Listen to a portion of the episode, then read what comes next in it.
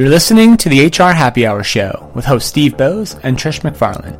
Since 2009, the HR Happy Hour Show has been bringing you thought leaders, workplace and technology experts, academics, and more to take on the most important and interesting topics impacting work, human resources, technology, and the workplace. Learn more and listen to all the show archives at www.hrhappyhour.net.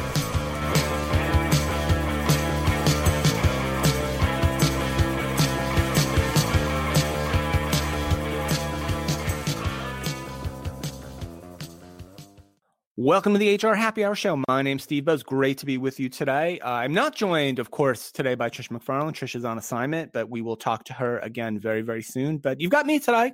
Uh, weather update, of course. You're used to this. It's cold, it's snowy, blah, blah, blah. Enough of that. It, it's never ending. We have had a great run of shows lately on the happy hour. I hope you have checked out some of the recent shows we've done great shows about inclusion in the workplace with Dr. Laura Hamill from Limeade. Great show about employee financial wellness with Jamie Calamaridis from Prudential. And super show on moving HR systems to the cloud. We'll be talking a little bit about HR systems today as well, but uh, great show on that from Alliance Data Systems and our, our guest Nicoria Johnston on moving their HR uh, technology to the cloud. Really geeky, techie conversation, but uh, really good one as well. So check that out in the archive too. If you've got ideas for shows, you can tweet at us at HR Happy Hour or send me an email, steve at h3hr.com. The Alexa show still going strong, by the way, although I didn't record one today. Hmm, I'll have to get to that later. But you can add the HR Happy Hour Alexa version, which is short, a couple of minutes uh, every other day or so, or every three days.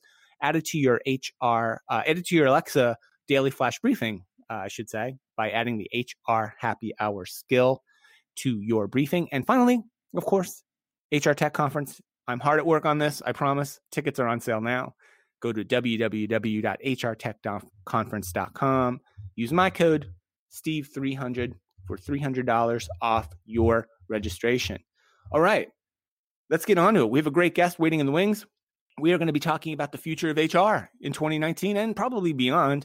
Uh, we are super excited today to welcome our guest, Mike DiClaudio. He's a principal advisory at KPMG. Mike uh, is a prof- an advisory professional with more than 15 years of business consulting experience, working with organizations globally to develop talent management, HR, and service delivery strategies with direct linkage to technology, cost containment, and overall business alignment. He has experience with organizations across multiple sectors and geographies, including consumer products, pharmaceutical, chemical, industrial manufacturing, retail, and financial, basically everything, and, and any kind of business there is. Mike's been around that. And uh, he is frequently interviewed by industry publications as a thought leader and speaks at all kinds of events. And he is making his debut, I'm pretty sure, I should know this, it's my show, on the HR Happy Hour show today. Mike DiClaudio, how are you today? I'm good, Steve. I'll have you know it's freezing cold and snowing in Detroit. Detroit. Um, oh, I did, you know what? I, I did not know where you were either A from or B calling from today. So yeah, I think same you've got it worse today. than me. Yeah, it's it's going to be great here. Um, I'm excited for HR Tech being uh, in a much sunnier locale.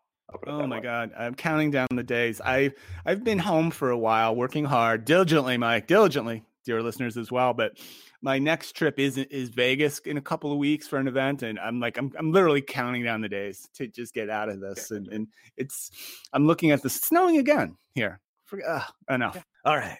So Detroit, huh? Is that where you're from, Mike, or you just happen to be there today? Yes, sir. Yeah, no, from Detroit. Uh, was an expat for a while. Uh, lived in Chicago for a while, uh, but Detroit is home sweet home. Oh, so so expat Chicago is qualifies as an expat location. I thought you were going to say like, yeah, right. You know, Dublin or well, Paris. It's been, a, it's been a couple years in London. Um, that that nice. sort of counts. Um, and then yeah, definitely uh, lots of time in Chicago, but we're excited to be home. Great. Well, Mike, great to great to have you here and uh, enjoy Detroit. I, I, I do enjoy the airport there very frequently. Uh, and uh, me too. I'm gonna tell you, uh, I, we're way we haven't even like we have a show to do. There really is a topic, but like I, I do, I, I wanted to see how many nights I've spent in that Westin in the Detroit airport when I've missed the connection home. You know, it's it's it's more than three. I'll, I'll leave it at that. Over the last few years, where uh, that's where I've I've spent the night. They've got they got a great spa there. They got their own TSA line uh, yeah, coming out of the Westin that is nice. lobby. I mean, yeah. there's a lot.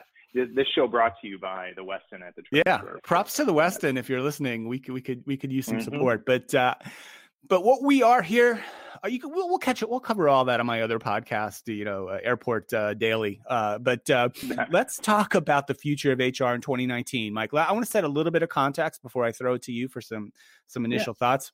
For a little bit of the context around today's conversation, uh, last year KPMG surveyed about 1,200 global HR executives to better understand their attitudes, their approaches, and their their adoption and their intent to adopt modern digital technologies. It's a really interesting kind of deep dive into what HR leaders around the world are thinking about uh, digital technologies. Uh, maybe maybe we'll just kick off the conversation, Mike, with um, maybe give us some of the key highlights that that you and the folks sure. at KPMG discovered from this this research about what HR leaders are thinking and, and um, more importantly, maybe doing around digital transformation. Right, right, yeah. So, Steve, this, the research is fun for a couple reasons. Um, it's so it's 21 years old now, um, and what's been great about it is it sort of started. If you go way back in the day, it started as like a shared service center, contact center research. Okay. So we had a lot of like time to fill, and we had very kind of mechanical, operational um, data points that were coming out of the survey. And what we've been doing over the last 21 years is evolving it to kind of match where the focal point is for a CHRO. So this is becoming the CHRO's survey. Um, it's, it's, informing her as she's having her conversations with her leadership team and with her, you know, peer leadership on the C-suite. Um, and we're we're also kind of following where the market is demanding more insight. Um, so we we definitely, you know, there's always questions around what's the time to fill for an average job, but we're exceptionally uh, excited about the conversations we need to have around what is actually the workforce going to look like in 10 years okay. and what are what's what are what's going on with these bots and things like that so um, the reason i bring up sort of the the evolution of this thing over time is there it allows us to sort of keep pace and and and have you know multi-year views on a single problem so one problem that we've been looking at now for this i think is year number three is the emergence of intelligent automation.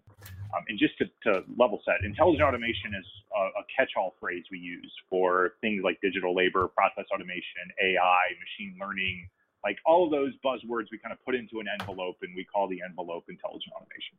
And we've been tracking the way that a CHRO has looked at that for the last three years and the remit of the CHRO is starting to really crystallize. And it's interesting because they're both the physician and the patient for this problem. Like they need okay. to take intelligent automation and put it into the organization. They're the that's them being the physician, right? They're going around, they're prescribing, they're helping the company change jobs and change out skills and adopt new ways of working. But then they're also the patient because they have to do it to their own function. So you're seeing a lot more automation around the way an HR's customer set interacts with them. You're seeing chatbots being introduced as even part of the the core packages that are being deployed in some of the bigger HR platforms. Um, you're seeing a lot more automation and service management technologies. Um, it, that's just becoming like a, I'll put it that that's like an easy meeting to get as a consultant, right. and it's an easy topic to have, right? Is, yeah. is let's talk about automation, and you're going to have 200 people at a conference there. So, um, one key highlight is we're seeing the CHRO having an increased focus on automation and on uh, on sort of what's going to happen because of automation. But what's interesting is there's a disconnect between what a CHRO says and what a CEO says. Um, you know, so I should note we run a parallel survey that we, we touch every aspect of the C-suite. So we have like sure. a CEO survey, a CIO, CFO, et cetera. So the CEOs are saying, look, and you know, 61, 62 percent of them are saying, look, automation it's going to we're going to have as many jobs at the end of automation as we do at the beginning. It's going to be a skill replacer not a job replacer. Lump of jobs principle macroeconomics 101 blah blah blah. Chro i think has a, a more short-term view of it going well in order for me to make the business case for automation i'm probably going to have to take jobs out. So i'm actually looking at it oh and it's interesting 61 62% of chros have the opposite view. I'm looking at it as taking jobs away um, so key finding for us is is some disconnection happening between a head of HR and a head of, a, of an organization, a head of a business, around what the short to medium term impact is going to be for automation.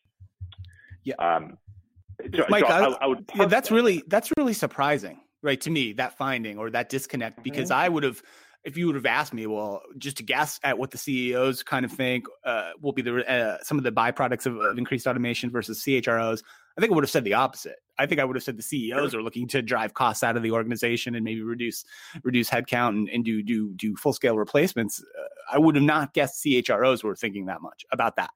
Yeah, and I, it, it's interesting. So I had the same reaction, like to the point where I was like, wait, wait, wait. I want to go back and see the receipts. Like I want to make sure that we're looking at this data the right way. Right. And even the way we asked the question, like we we weren't ambiguous in the way we asked the question. So I don't I, I'm I'm I'm comfortable, if not intrigued, by what the data is telling me. So right. but so then we started doing the qualitative conversations, right? So all the all of our research vehicles, we bolster them by going out and talking to people. So I'll go and meet with the CHRO at you know Dow Chemical or meet with the CHRO at Club Med or at our own firm, right? And and then we'll go and do the same thing on the CEO side. So then we'll have the conversation. And one of the interview questions that we gave all the interviewers was explain this disconnect. And this is what we found. Um, the CEO was very focused on value creation. So I too had this perception that CEOs were cost drivers, right? Right. And I think we see some of that in the CFO uh, research. But the CEOs are saying, look, the way that automation makes the most sense to me as an executive is by allowing us to do something that we couldn't do before. And if it's just going to be a faster way of doing it, like I've been sold faster ways of doing things for the last 25 years, right? right. Like the first guy that sold me a mainframe told me it was faster than punch cards. So uh, to some degree, faster is not interesting. Right. It's almost like a necessary but not sufficient condition for any sort of transformation. Um, valuable is interesting. And it's been sold, and this is true. I mean, if you look at like the evolution of cloud technology, like a lot of it starts in the front office, a lot of it starts around marketing and sales. And we're seeing a lot more, you know, automation in terms of the amount of you know, the way that we segment the market and the way that we pursue the market, right? So anyone who's on a direct mail campaign or anyone who looks in their you know inbox on their email and they see a whole bunch of emails that are like, boy, I don't remember signing up for that. Like, yeah, congratulations. That's the that is the end product of automation in the marketing space. Right. Um, and they'll they'll take a whole bunch of data sets about you, some of which you know you've given, and some of which you didn't even realize you gave, but are being scraped out of social media. And bloop, now you got ads on your social media feeds. Now you have ads that you you know, depending on the browser you use, your ads are supported by a lot of a lot of different things. Um, and all that automation is happening on the front office, and it's been happening for a while and it's just becoming more apparent what's happening and becoming you know even more aggressive um, if we can use that phrase. Uh, the the ceo looks at that and goes that's really interesting. I believe that there is a talent war or some sort of war for talent that's been happening although you know people would say it's been happening forever. What would i need to do to win that one? So i've been i've been convinced how to win the marketing war and a lot of it's due to automation and really segmenting and targeting the right type of customer. What would I have to do to get the right type of skill in the organization? So help me do that thing. And that's yeah. what the CEO is saying. Well, yeah, right, so, Mike. I think that makes great that. sense. Yeah. Cost right. reduction and, and improved processing times that's not transformative right on its own self right okay mm. you cut some cost but that that doesn't help you that helps you maybe survive in a market a little bit longer. It doesn't help you find a new market or or or, or better compete in an existing market right? It just helps you kind of cling to life a little bit longer. And i guess i guess what you're saying is these ceos that you're talking to are thinking much bigger than that. Totally right. And and what's good is like and it's interesting because then the chro goes wait wait wait. My ceo said that? and they, and they like to some degree, it's like, look, man, be careful what you wish for because we've been wanting to put talent at the top of the CEO's agenda forever, right? right? And now that we've done that, we need to make sure that we aren't. And it's interesting because you talk to, you know, I live in Detroit, and there's an article, you know, you know there, if you if you were to look up, you know, Jim Hackett did a, a an interview. He's the CEO of Ford, and he did an interview with USA Today and they're talking about like you know he, he's out there and he's pushing and the cfo of ford is like you know he's pushing us to think differently um, and you and that's it's interesting because you're seeing ceos being much more transformative in their position but you're seeing like the line the the line executives like the chro and, and, and her peers being you know somewhat more like look man i got here because you know what you just said, Steve. Like I got here because I was able to cut costs, right? And I I, I am now the, in the executive spot because my last big project that was successful was automation for cost reduction, or outsourcing for cost reduction. So I'm I'm taking SG&A down. Like that's the thing I've always been asked to. Now you're asking me about value. Hold the phone. Like I need to go back and relearn that skill. Yeah, and that's and that's where that's where we're going next. Yeah, and I, we've heard some of that too. We've had on the show in the last uh, few months. We've had on a couple of chief talent officers talking about talking much the same way, Mike. We had the we had the chief talent officer from Anheuser Busch on uh, not too long ago who talked about that, as well as the uh, GM. You mentioned Ford. We had GM on, and uh, yep, yep, they yep. said, yeah, they said a lot of the same things as well. And it's it's it's a different. Uh, it's certainly a different mindset, and it's it's it's it's something that HR leaders, it sounds like, are going to have to get more proactive around getting better alignment with what their CEO really wants from HR versus what we maybe have always thought the CEO wanted from HR, or maybe traditionally what they did always want, right? They did want outsourcing, they did want cost reduction, they did want, you know, time to fill, incremental improvements in time to fill, not because of any reason other than it just was cheaper, right? And it was so interesting though. Like I was reading just this morning, and then you know, I don't know if, eh, why it made me think of it though, but this this framing the conversation in that way made me think of this. I was reading about Amazon this morning and how uh, a whole bunch of people at Amazon, about working moms at Amazon, are trying to pressure Amazon to offer uh, backup childcare benefits right? Um, you know, because they don't have that, I guess, at Amazon now, and lots of other tech companies do, right? As part of the benefit package, emergency backup childcare kind of benefit situation, totally. and and the the message that I read in this article, I think it was Bloomberg or Reuters, one or the other, but it said that the uh, the Amazon HR people are telling the kind of working moms at Amazon the only way you'll get this approved is if you paint this as a cost reduction measurement, right? right. like that's the way to right. sell it. So even at companies like that, really progressive kind of one of the world's leading companies, I guess, in a way, like we're still thinking about some of these HR slash. I, I, know I'm making maybe a bit of a leap in making this comparison to what you're talking about with this one specific thing at Amazon, but mm-hmm. you know, we're talking about they're still saying, hey, HR, sell this as cost reduction or it won't get sold, which I thought was interesting. Well, I, I so um, I actually think so. A segue alert because it segues perfectly into like the second half of this finding. So this mm-hmm. whole notion that like the CEO and the CHRO have a little bit of disconnect, right? And that's not to say totally disconnected, um, but there's a Venn diagram. It's not a single circle.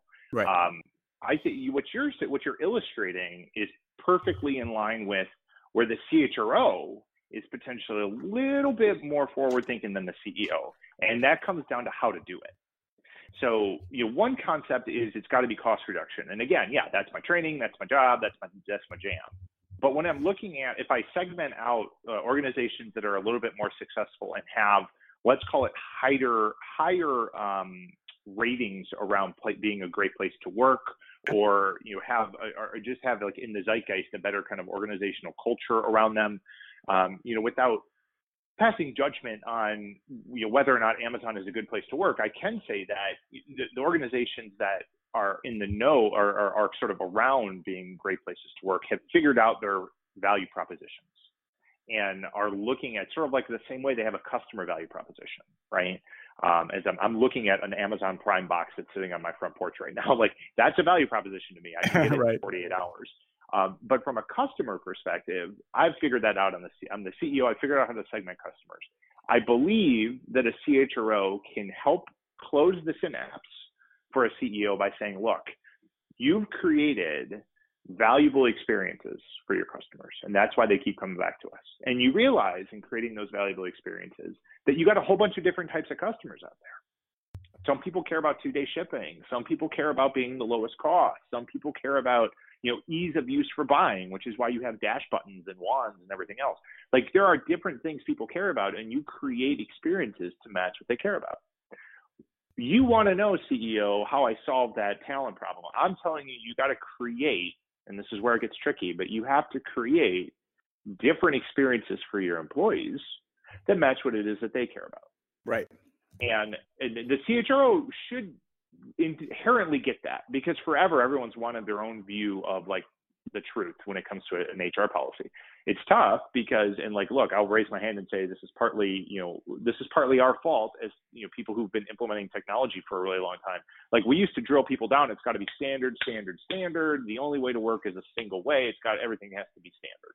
Yeah. Um, and well, that's how you drive costs down, and that's how you increase efficiency, right? You make it exactly, everything's the right. same. Yep and, and, and what's interesting is like I, a the technologies really don't demand that anymore. or when they do demand it, it's at a different level than maybe what we're used to in the past. So you can have multiple benefit plans. You can have multiple comp plans. You can have multiple job structures and competency models. And like, look, man, SAP, Oracle, and Workday have figured that out. Yeah. And like now, whether or not we all take advantage of that in the HR space is sort of up to us. But the technologies have figured out differentiation. Yeah. Um, where we need to go is by figuring out experience differentiation. So how do I create a model wherein if you know people need to have different support they can have it if people need to work from home they can work from home but i'm still going to have office space if right. you know like how do i how do i create what those experiences are i think everyone jumps to the end with like okay here's all the policies uh, what if i like let's just take a breath and take a step back and say well actually what are like the cohorts of people that work for you and our research like since we're this is founded in research, not just like sure. one crazy person talking. Um, although those aren't mutually exclusive. Um, the, That's okay. The, the uh, what we're seeing is around this notion of a collaborative workplace between digital labor and human labor, and it comes down to the value proposition, right? And uh, to the point about selling automation or selling a new policy, it's not often does it. It doesn't always have to have cost reduction. If you can make it flat or even incremental, but you can make it about value add and you can right. make it about making the job more attractive, that you're going to have less turnover out of it.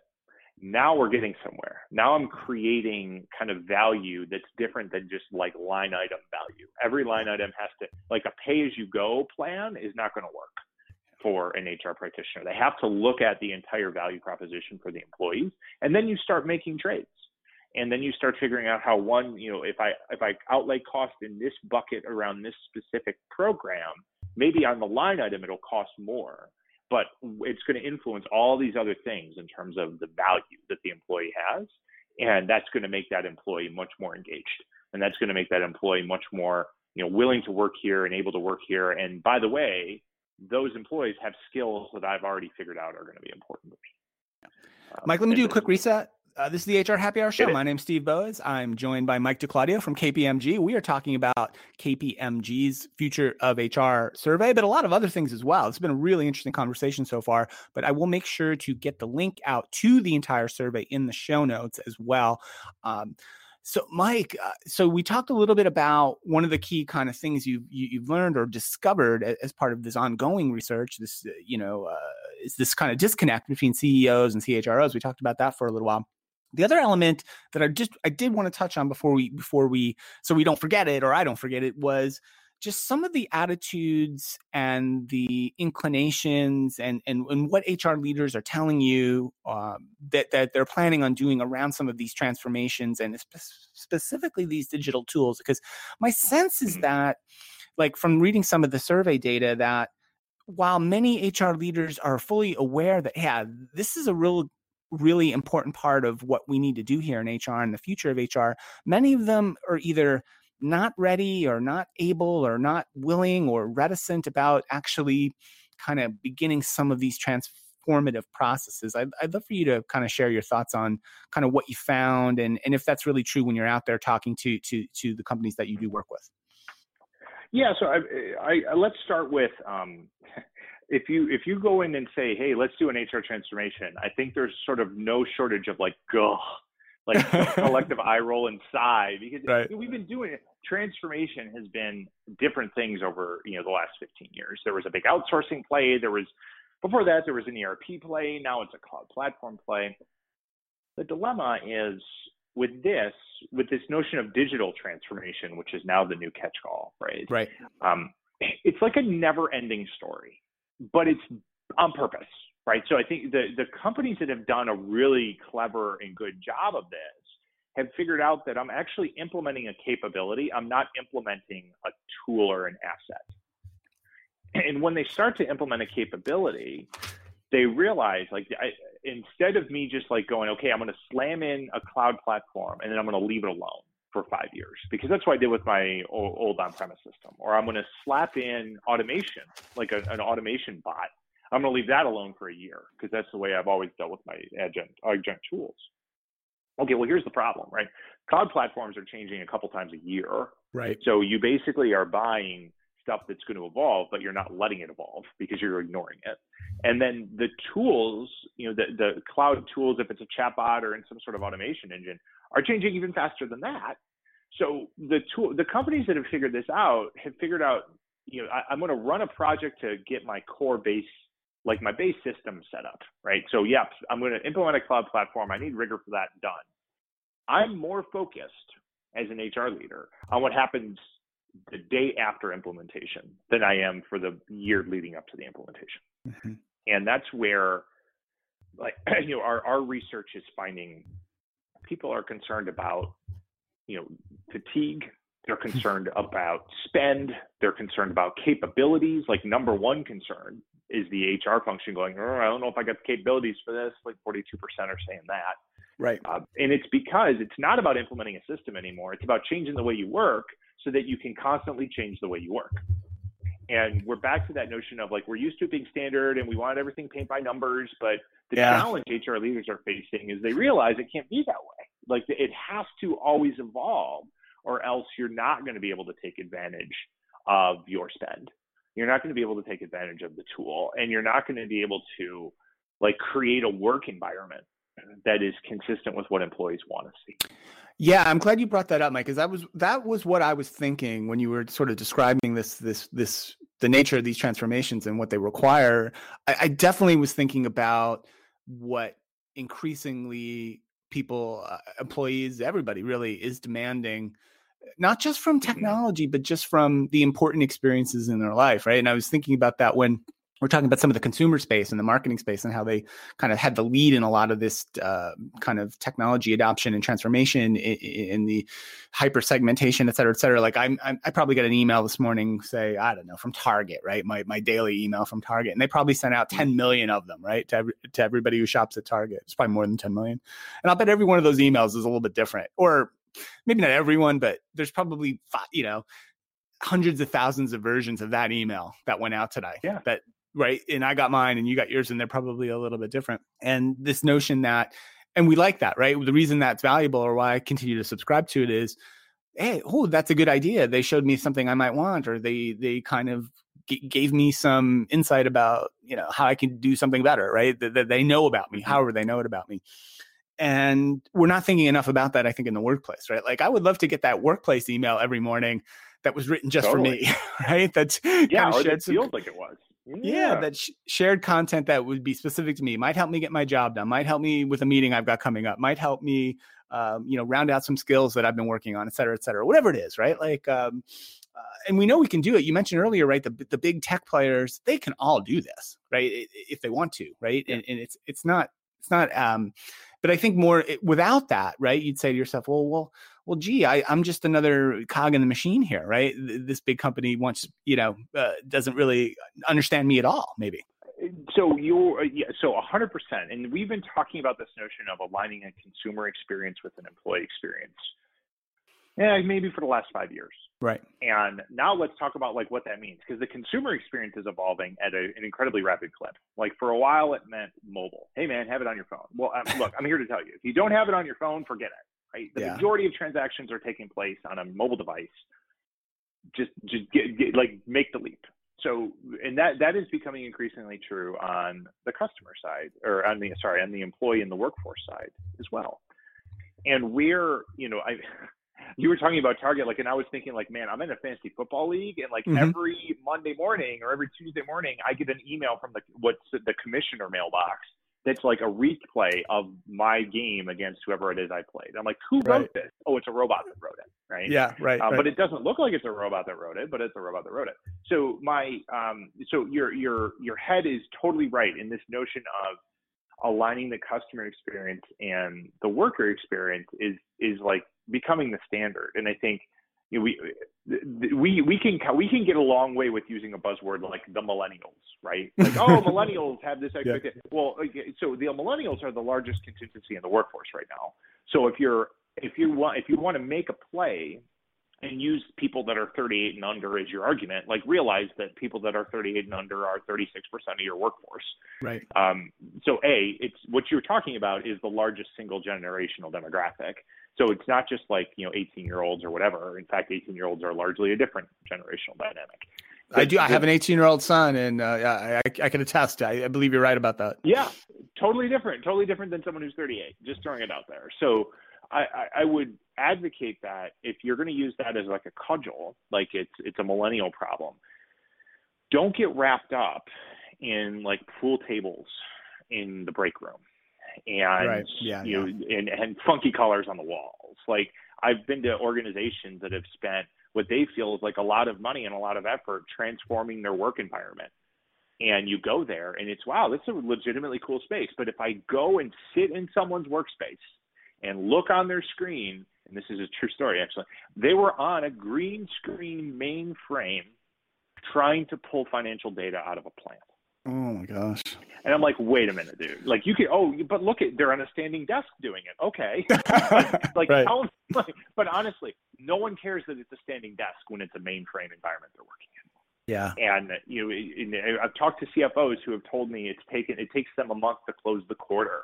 And they can't understand why, you know, I recruit from the best MBA schools and the best CPA schools, and I don't understand why people aren't staying after the first year. I feel like they just don't want to work hard. And I'm like, dude, I perhaps, or perhaps the work you're asking them to do is five steps backwards from even the work they were able to do at university to get that degree.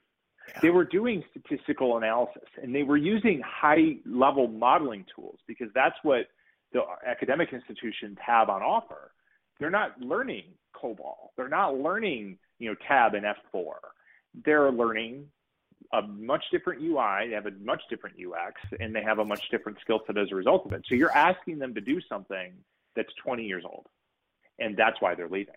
Yeah. And that's a hard conversation to have. But if you're the CHRO of an organization, if anything in the last five minutes sounds like your company or your organization, that's the conversation to have. And that's yeah, and I think in our research.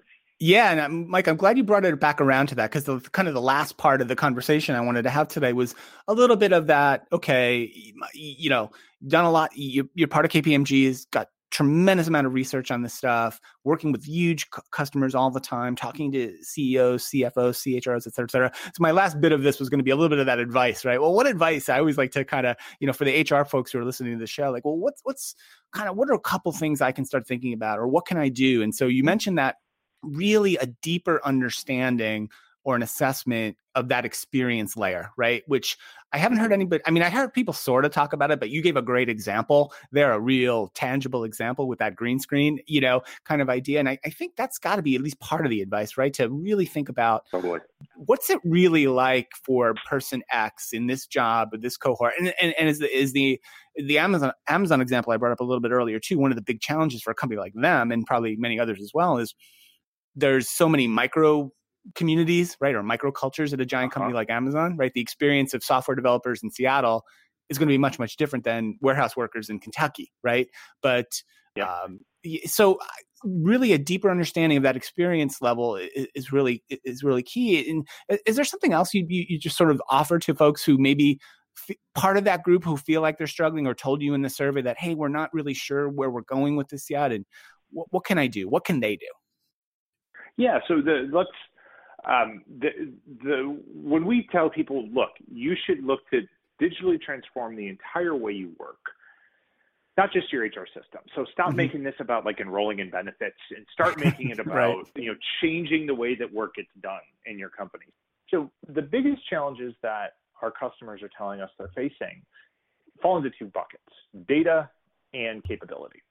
So the first thing we want to unpack on data is the type of data you have. And we've been focused on demographic data and system based data for a really long time, but that isn't necessarily the same data set you need to be successful understanding uh, your employee set and to be successful understanding kind of how to best create the right environments for them.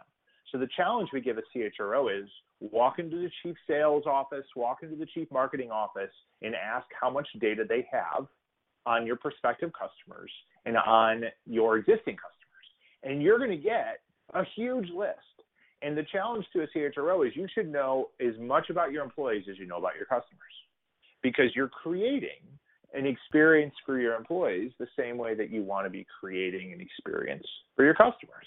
Right. So that means starting with your customer in mind right? And in order to really do that, you need to have the right data. So when when they say data, you know, half of them, and, and it's actually I think 49 percent. Um, you'll be able to read all about it in the, in the PDF that you're going to see. But you know. I think it's about let's call it half of those organizations say, look, I don't have access to the right data. And they, what they mean by that isn't access to like last year's compensation. What they mean is access to all of the things that help me paint a big, broad picture about the way that you work and about the way that your life is sort of set up. So that means things like our average commute times increasing? Has the average salary for a specific skill set risen in your county? are there you know all sorts of different demographic items around you that are influencing the way that you work because i think you, we can all agree that people don't have like two brains like one inside the office and one outside the office right. so you know there's a, there's that you you have to be able to treat the whole patient. You can't just treat the systems as the symptoms rather as they're presented. Um, so that's the data quandary for folks is both getting access to the right data, but then knowing frankly what the right data is. Um, the second is around capabilities, and that's where you know there's a couple things that we unpack there. The first is you know back to that green screen example about you know the the person who's sitting in a cool office and a standing desk and a new laptop and working in a mainframe. Uh, that an HR, and when I talked to the CHRO of that company, he said, "Look, man, that's I can't influence that." Well, okay, my challenge to you is influence it, because we're back to that whole conundrum of people not understanding what's truly driving attrition. And if you, uh, you know, traditionally the capability of the HR practitioner was, look, I can only pull a comp or benefit or policy lever. I can't pull a workplace lever. I right. can't really pull a promotion lever. Like there's all these things that are in the remit of the quote unquote organization or the business or the line that I can't influence. Well, my my challenge to a CHRO is influence it. And that's the capability play. Is you have to figure out how to insert a capability into your organization that is thinking about every aspect of your employee and thinking about every aspect of the work that they're doing and don't let like i'm only responsible for the benefit plan. Like that can't be the mentality anymore because you as soon as you get the data problem right you're going to have insight into all sorts of things that are outside the traditional hr functions remit. But boy oh boy if you could influence them you're going to make exponentially larger progress than if you only worry about the things that are like the traditional hr levers that you can pull when it comes to yeah. changing the way people work yeah, and that's such a great point, Mike. And again, I, will bring up that same example I've, I've, mentioned now a couple times on the show. This Amazon thing I read this morning, and and as you explain that, you know what I thought? I said, well, even if Amazon does this, even if they add that benefit, they're just kind of it's just checkbox thing, really, right? To keep up with Microsoft totally. and Google and everybody else they think they're competing with. It's not really transformative. Look, I know it would help these folks at Amazon who want this benefit and, and they truly do want it, and I hope they get it. But you're right, like that's ultimately that's not going to be that meaningful for them if indeed they they do that right? It, it, it, there's going to be there's going to be more to it eventually or there will need to be more to it eventually from an hr and talent perspective than just that. So yeah super point mike. So steve that's exactly right. And, and it brings us to sort of like the conclusion of this finding and the conclusion of the last 21 years really of this research which is look the hr function in order to be that strategic player, and we've been chasing that strategic player, you know, uh, tagline forever.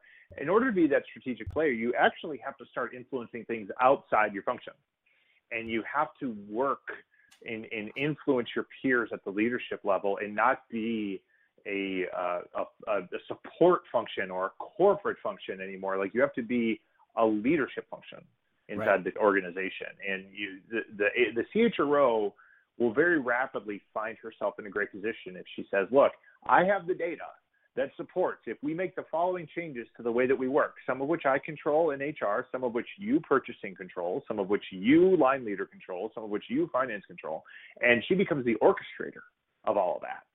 She's going to find that that's the definition of strategic. And it's not just like, look at how I've contributed to a reduction in SG&A. Yeah. Um, so you know that that sort of redefinition of the strategic player as being like the position to the organization, helping them really embrace new ways of working and using. You can use intelligent automation as a as a starting point there, but it's not an endpoint. Um, it's it's it's just redefining the role of the function as sort of the arbiter of what is a good place to work inside of your organization. Yeah. Um, that's that that seems to be the path forward for a lot of our HR leaders. Mike, I think you're right on that. This has been a really interesting, enlightening conversation. A lot of fun as well. I, I you know, we're I'm surprised. I shouldn't be surprised anymore. I've done a lot of these shows, like uh, how fun it is to talk about some of these subjects, right? And um, the report uh, is fantastic, and I will put the link in the show notes, but I will read the link as well. Uh, thank you for sending me over the short link, by the way. You can find the Future of HR report survey uh, from KPMG at read.kpmg.us slash future of HR survey. And again, that's read.kpmg.us slash future of HR survey. I will put that link in the show notes. I encourage everybody to take a look at it. And also, I encourage everybody to listen to the show and, and, and, t- and share it with your HR friends as well, because there's just, you know, beyond just what's in the report, just this conversation about, about how to approach some of these things and think about these things has been, I think, for me, fantastically uh, interesting and, and, and fun as well. So, uh, Mike, uh, thank you so much for taking some time uh, with us today on the HR Happy Hour Show. You bet, Steve. It's great to be here. Yeah, my pleasure. Uh, all right, awesome. So, wow. Okay, I'm going to think about this for a while. I'm going to write this up and and, and really, uh, uh, hopefully, get this uh, shared with as many folks as possible. Great conversation. So, again, thanks to Mike DiClaudio from KPMG for sharing his insights and information about the future of HR survey. Uh, great show. Uh, super. Uh, thanks for listening. Uh, we want to say um, hi to Trish McFarlane. We'll see her next time and remind everyone to subscribe, share, tell a friend. HR uh, Happy Hour show going strong. And please do um, uh, let us know what you think. Tweet at me, HR Happy Hour, and Steve at h3hr.com. Okay. For Trish McFarlane, for Mike DiClaudio, my name is Steve Boese. Thank you so much for listening to the HR Happy Hour show. We will see you next time. Bye for now.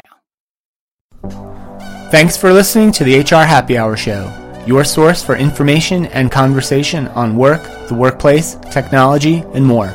Learn more and listen to all the show archives at www.hrhappyhour.net.